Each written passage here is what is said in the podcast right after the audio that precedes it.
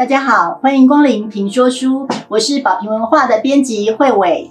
今天要为大家介绍的这本书呢，是从飞从心理师的最新作品《愿你拥有愤怒的自由》。呃，有许多个案啊，还有心理工作坊的学员，他们都称从飞从心理师为挖掘机。为什么呢？因为读着他的书，跟着他，你会被带领着一步一步的去看见自己的内心。然后去发现自己情绪感受的最根源，然后你会惊讶，本来所以为的原因，竟然差了十万八千里之远。比如说这本书这么在意别人的看法，你一定很累吧？这里面他写到，活得不舒服是因为自己内心软弱。你听到这句话有觉得介意吗？那是因为你在自我质疑了。还有这一本，我想爱你所不能爱的自己。其实没有人不重视你，一切都只是你的恐惧，因为你无法认可自己，才会急着要别人认可你。其实我们愤怒的情绪也都是由此而产生的哦。而且呢，往往的，你以为令你发怒的，并不是表面上的这件事情哦。例如，妈妈因为小孩星期天晚上还在赶作业很生气，或者是太太以为他是因为老公老是不拖地而生气。或者是因为女友不回你讯息，啊，或者是被朋友冷淡而生气。其实你可以先静下来，感受一下自己，在这种总是会让你生气的大大小小事情里面，除了怒意之外，还有什么？其实令你愤怒的，正是刺你最痛的。怒火是泪水，每一个愤怒的人都是受伤的人。而那些总是惹你生气的事情，正是你的地雷。所以这本书带我们处理愤怒，其实就是在深度的去处理、去清理我们的内在战场。而当你能够知道自己为什么生气，或者别人为什么生气，这一段关系就开始有了修复的可能。愿你拥有愤怒的自由，是第一本拆解愤怒的心理学专书。它便是引导我们一层一层的去探索愤怒这种情绪真正的缘由。首先呢，我想邀请你来思考一件事：你最近一次感到愤怒是什么时候？是对谁感到愤怒？是因为什么事情？书里面有一个愤怒分析表，就是可以帮助我们集中理解、分析、进行愤怒的自我探索，并且可以跟家人和朋友一起来进行。其实愤怒。这种情绪，如果是别人对我们生气，我们当然会觉得委屈啊、难过啊。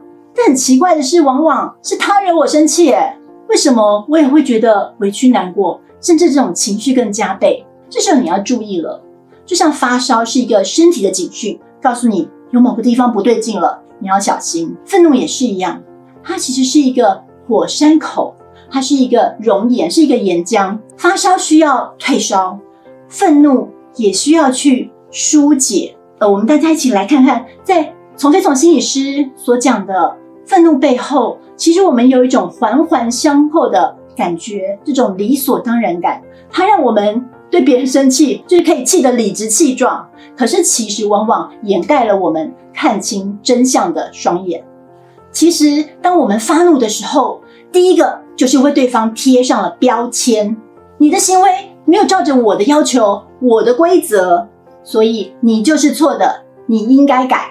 比如老婆觉得吃完饭就要赶快整理呀，但是她洗完碗出来，老公还没拖地，她就发火了，新仇旧恨涌上心头，然后就觉得你每次都这样，这就是一个很明显的一个贴标签的例子。为什么会贴标签呢？就是因为第二点不符合我们的期待。其实你要想想看哦，这是你的要求，你的规则，对方。为什么一定要照着做呢？可是往往当你不符合我的期待的时候，我就觉得你应该这样，但是你没有做到啊！这其实是把我的位置放得比你高了。我觉得我有能力去判决你应该做什么，你没有做到，我就嫌弃你。但是其实回过头来，我以为我在嫌弃你，其实再往内推，我是在嫌弃自己呀。因为当我在要求你的时候，其实我是用同样的标准在要求自己。可是我害怕去看见那个我没有做到的地方，或者是我没有能力做到的地方，那怎么办？我往外推啊，我推给别人，去嫌弃别人，去指责别人，这样我就不会对自己太自责了。这就牵涉到了第三个，我们每个人其实都有阴影人格。阴影人格就是我们害怕害怕自己发现，或是害怕被别人看到的地方。比如说电影《阳光普照》里的那个爸爸，有两个小孩，一个优秀，一个叛逆。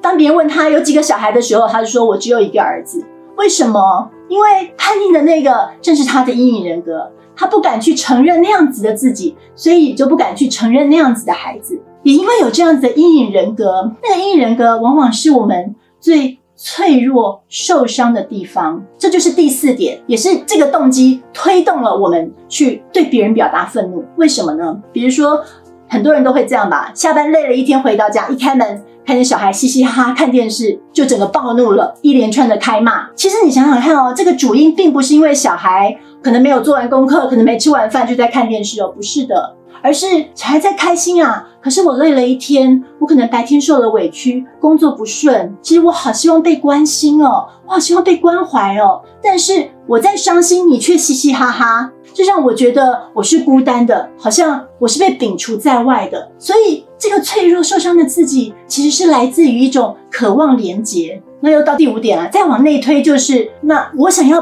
被关心，我直接说就好啦。但是为什么很多人都不会表达，不愿意表达，或者是不敢表达呢？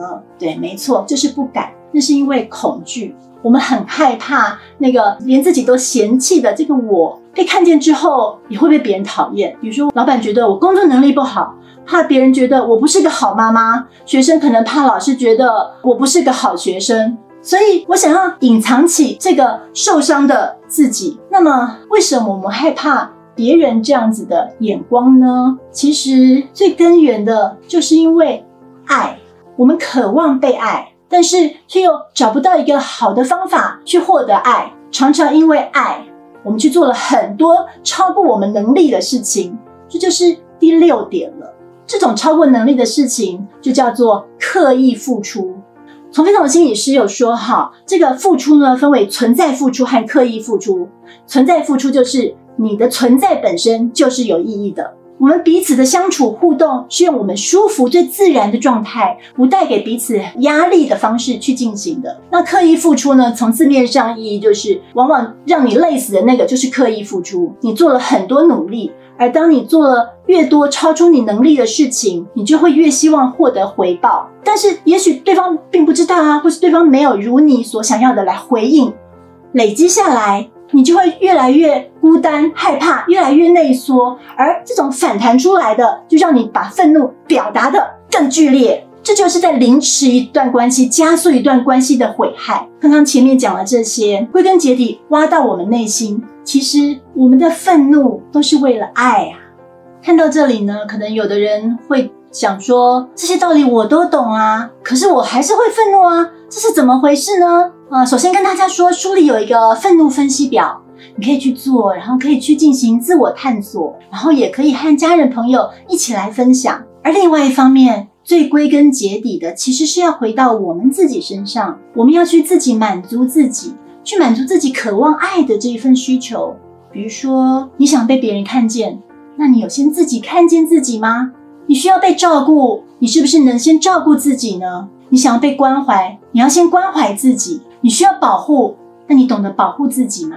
就像这样子去看见、去理解，然后去学习转化。转化之后，无论是面对别人对你的愤怒，或者是你对别人生气，或者有时候我们自己气自己，你都可以知道那个问题真正的症结。如此一来，你就不会再被别人问题、别人的情绪牵着鼻子走。遇到这种情况的时候，你可以选择我要怎么去反应。是的，当你有了选择，你就可以去思考：我在这个当下，我要发作出来，还是我要忍耐？当然，还有最好的一点就是，你就知道我可以怎么样去运用自己的这份愤怒。而来到了这边，恭喜你，你就实现了自己的情绪自主，不再因愤怒而受苦。今天的评说书就到这边，愿你拥有愤怒的自由，祝福各位。